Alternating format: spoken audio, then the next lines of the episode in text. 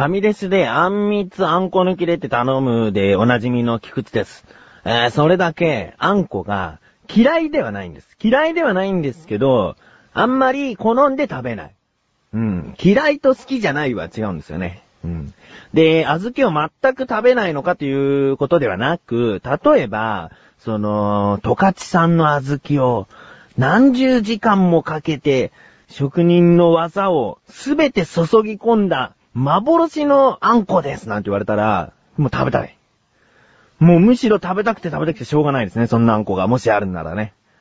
うーん。だから、ななんつうんですかね、ファミレスとかにあるあんこって、ビニールですごい大きめにパックされて、業務用あんこみたいなね。まあ、そこには十勝産の小豆使用とは書いてあるかもしれないですけど、そういうあんこだったらもう食べてきたと。うーん。で、そうまでして、あんこは食べたくないんですよね。うん。まあ、あとね、そのね、あんこっていうのはもうこしやんつばんどっちでも同じなんですけども、その、ザラザラ感というか、その、なんていうんですかね、ザラザラしてるわけじゃないんだけど、その、あんこっていうのは噛んでも噛んでも、ちょっと、舌触りが残るじゃないですか。つぶつぶの。もう本当に砂ぐらいのつぶつぶ。もっとかな。もう粉、粉状のつぶつぶ感。そのつぶつぶが、なんかまだ小豆口の中にあるみたいな感覚が嫌っていうのもありますね。うーん。まあ、嫌いじゃないんですよ。うーん。それでね、まあ、あのこういった、あんこ嫌いな自分から、こうちょっとお話ししたいエピソードがありますので、えー、タイトルコールの後に行きます。それでは参りましょう。第62回になります。菊池城のなだらか向上心。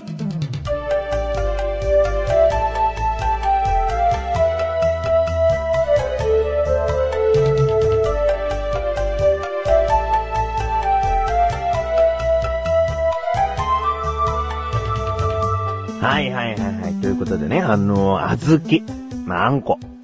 ねあの、食べる機会があったんです。どういう時かというと、ちょっと母親ととある場所に出かけることになって、で、そこに行くのにまだ時間があると。じゃあちょっとスーパーの駐車場で車止めておこうかっていうことになったんですね。うん。で、そこに、たい焼き屋さんが入ってたんですね。うん。たい焼きがあるね、つって。ちょっと、じゃあ一個だけ食べようかな。うん。それで、うちの母親に、その、まあ、たい焼き買ってくるよ、つって、買いに行ったんですね。うん。で、とりあえず、まあ、たい焼き3つって言ったんですね。うん。美味しかったら、まあ、どっちかが1個食えばいいやと思って。で、3つください、つって。そしたら、その、そこのたい焼き屋の売りが、もう日本国内では数少ない、その一丁焼きといって、一匹一匹焼くたい焼き器で焼いてるんですね。うん。で、その後がまた少し変わっていて、網焼きをするんです。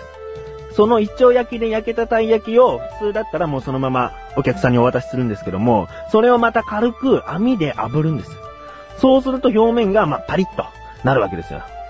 そのね、まあ、たい焼き見て、これ絶対美味しいと。うん。あの、前に、麻布十番にある有名なお店のたい焼き屋さんのたい焼きを食べた時に、ここ一番だなって。うん、このたい焼きだったら一日一個は食べれるっていうたい焼き屋さんがあったんですね、自分の中で。うん。で、そこのたい焼き屋さんと同じように見えるんですよ。いや、これは絶対美味しいと思って、持ってって、で、車の中で母親食べたんですね。うん。もう、もうすごかったですね。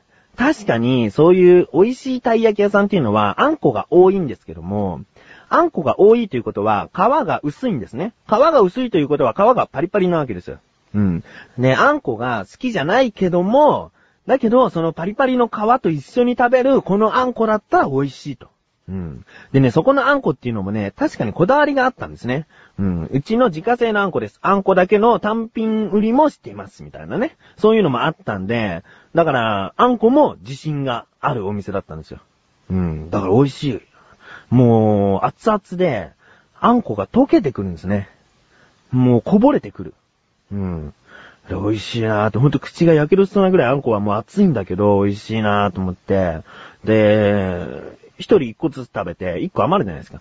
で、母親が手を出さなかったもんで、まあ、これだったらちょっと2個食べたいなと思って。だけど、やっぱり自分は、その、たい焼きの何が好きかって言ったらやっぱ皮が好きなんですよ。うん。だから、その、美味しいものを最後に取っとく派としては、そういう自分としては、あんこをまず食べちゃいたいと思って、で、ちょうどそのたい焼きのケツの部分が、あんこが飛び出てたんですね。で、そっからあんこ吸って、まあ、よく考えたらそのたい焼きの糞を食べてるかのような感じで、あの、そっから吸って、そのあんこだけをまず食べたんですね。まあ、それは、最初は、まあ、美味しいあんこだなとちょっとは思ってたんですけども、だんだんきつくなってきまして、まあ、最後に、その皮だけを食べる極楽が待ってると、快感が待ってると、もう、それだけをもう考えて、あんこだけを吸っていったんですね。うん。そんで、もう端っこに、端の端まであんこが詰まってるからね。もう端っこにあんこないかなと思って、もう吸って吸って。で、出来上がったのが、皮だけたい焼きですよ。えー、もうこれをね、もうパリパリなんですよ、そんな時間が経っても。もう、食べるのが楽しみで、もう頭からね。自分はたい焼き頭から食べますね。なぜなら尻尾の方が、えー全般的なたい焼きはカリカリだからですね。うん。で、頭から食べて、美味しいなぁ、もう本当に美味しいなぁと思って。うん。で、食べ終わって、もう手元にはたい焼きがなくなって、で、やっぱり俺、皮が好きだなぁつったら、母親が、じゃあ、皮だけでお願いしてみようか、とか言って、お、なんだこの親。なんか企画を提案してきたぞ、と思って。面白い。今まで自分はたい焼きの皮は好きだったけども、その、たい焼きの皮だけくださいって言ったことはなかった。で、そこを提案してきたんだから、じゃあ、言ってくれるね、みたいな。うん。そしたら、最初はちょっとためらったんですけど、行ってくる、つって。おー、と思って。で、バックミラー越しに、その車を出て、たい焼き屋に向かう母親をずっと見てたんですね。うん。で、まあ、うちの母親っていうのは世間話とか、もう大好きですから、もう絶対ね、本当に美味しいですね、ここのたい焼きはね、つって、で、皮だけで、ちょっといただけないですかねっていうのはもう全然うまい運びで、やってくれる母親だと思ってるんですね。うん。だからまあ安心してこう、見てたんですけど、で、戻ってきたんですね。うん。で、そこでいよいよ、もう、人生初の皮だけたい焼きですよ。ねえ、早くもう、ちょうだいちょうだいっつって。もうさっき吸い出したあんこのことなんてもう忘れちゃって、もう皮だけだともう全然食べられると思って。で、早くちょうだい早くちょうだいっつって。で、もらったんですよ。そしたら、あんこ入ってんですよね。うん、な、な、なんであんこ入ってんの？つって。いや、あんこちょっとだけでいいんでって言ったんだとか言って。あんこちょっとだけじゃなくて皮だけを頼んだんじゃないの？つって。でもなんか、あんこを売りにしてたから、なんか、言ったら、なんか申し訳ないなと思って、とか言って。もう超普通。根性が超普通。うーん、もうせっかく皮だけを楽しみにしててさ、そんで食べたんですよ、もう。でもね、もう一応たい焼きを食べる準備はしてたから、体は。もう食べたんですよ。そしたらさ、そこはさ、あんこが多く入ってて、普通のたい焼きですから、あんこ少なめっつった時点で、一般的なたい焼きのあんこの量なんですよ。本当にちょびっとだけあんこが入ってるんじゃなくて、普通に、あんこ並程度に入ってるだけで、もうなんだと思ってね。せっかく皮だけたい焼きを楽しみにしてたのに、もう、今度自分でどっかで、皮だけたい焼きを注文してみたいなと思います。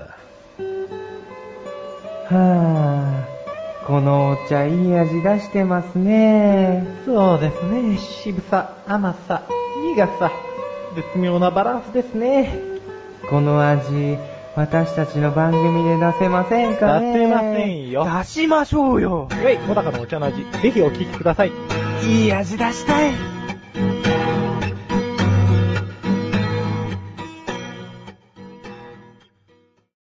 自力 80%! このコーナーでは日常にある様々な疑問や質問に対して自分で調べ自分で解決していくコーナーでもあり、リスナーの方からのご相談やお悩み解決していくというコーナーです。今回の疑問は自分からです。えー、ずーっとね、あんこの話をしているので、まあ、たい焼きを結構食べてたんでね、あんこそんなに嫌いじゃねえんじゃねえかっていうね、えー、思われる方もいらっしゃるかと思いますけれども、やっぱり、でも、基本的には好きではないですよ。うん。そして、えー今回の疑問、えーそのあんこつながりで、白あんってあるじゃないですか。うん、白あんって何からできているのか、そして、えー白あんについてちょっと知りたいなと思いましたので、今回の疑問。白あんって何なの？ということですね。えー調べてまいりました。ここからが答え。白あんは白インゲン豆から作ります。小豆が原材料の黒あんよりも少しあっさりとした上品な甘さで、あんこを主張せず、他の素材と合わせやすい特徴を持っており、栄養面で見ても乾燥した豆の状態では、同量の黒あんよりもカルシウムが多く含まれていますと。うーん、黒あんよりも優れているところが多々あるようですね。うん。そして、この白あんを材料にして、えー卵の黄身などを加えて黄身あん、栗の甘露煮を加えて栗あん、白味噌を加えて味噌あん、柚子を加えて柚子あんなど様々なバリエーションのあんがあります。うーん。だから、その、なんだろうな、小倉あんとか、普通の黒あんだったら苦手な方も、結構柚子の風味がしたら大丈夫とか、そういうことってあると思うんですよね。うーん。そうか。じゃあ、黒あん以外のよく種類豊富などら焼きだとかそういうのが販売されてるところって基本的には白あんを多く作ってるってことになりますね。あー、なるほどね。まあ、こう聞いても自分はどのあんこが食べたいかピンときませんね。うんまあ、白あんについて今回は調べてみました。こういった日常の様々な疑問や質問に対して自分で調べてまいりますので、メールフォームよりなだらか向上心を選択してどしどしとご投稿ください。以上、自力80%でした。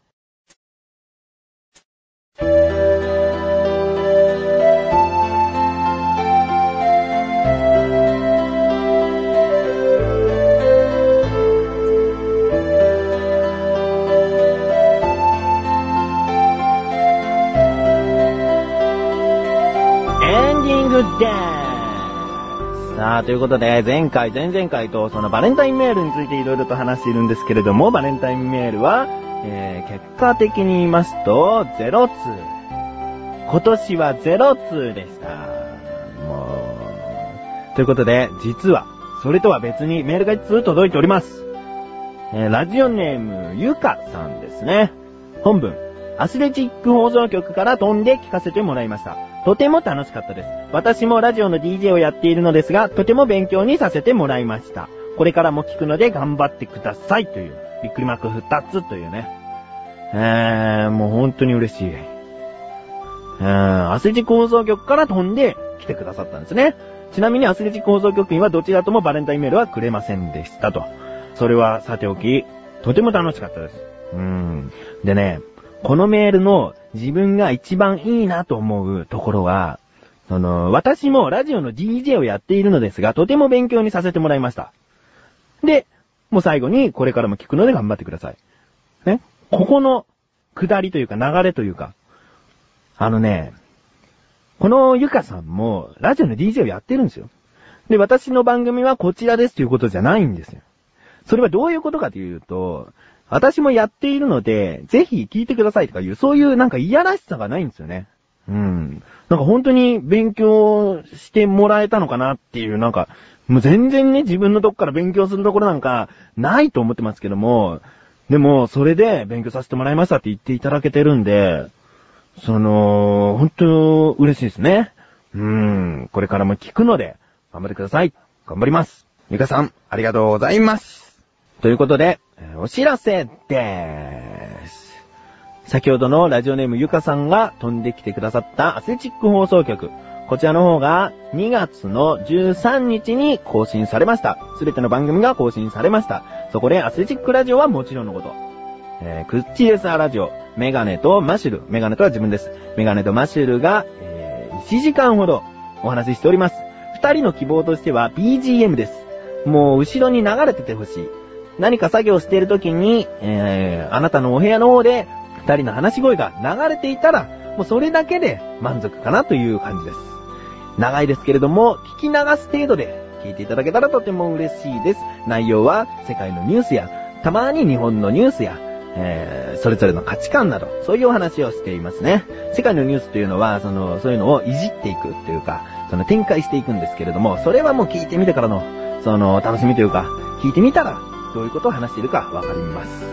ということで、なだらか向上心は毎週水曜日更新です。それでは、また次回、お相手は菊池翔でした。お疲れ様です。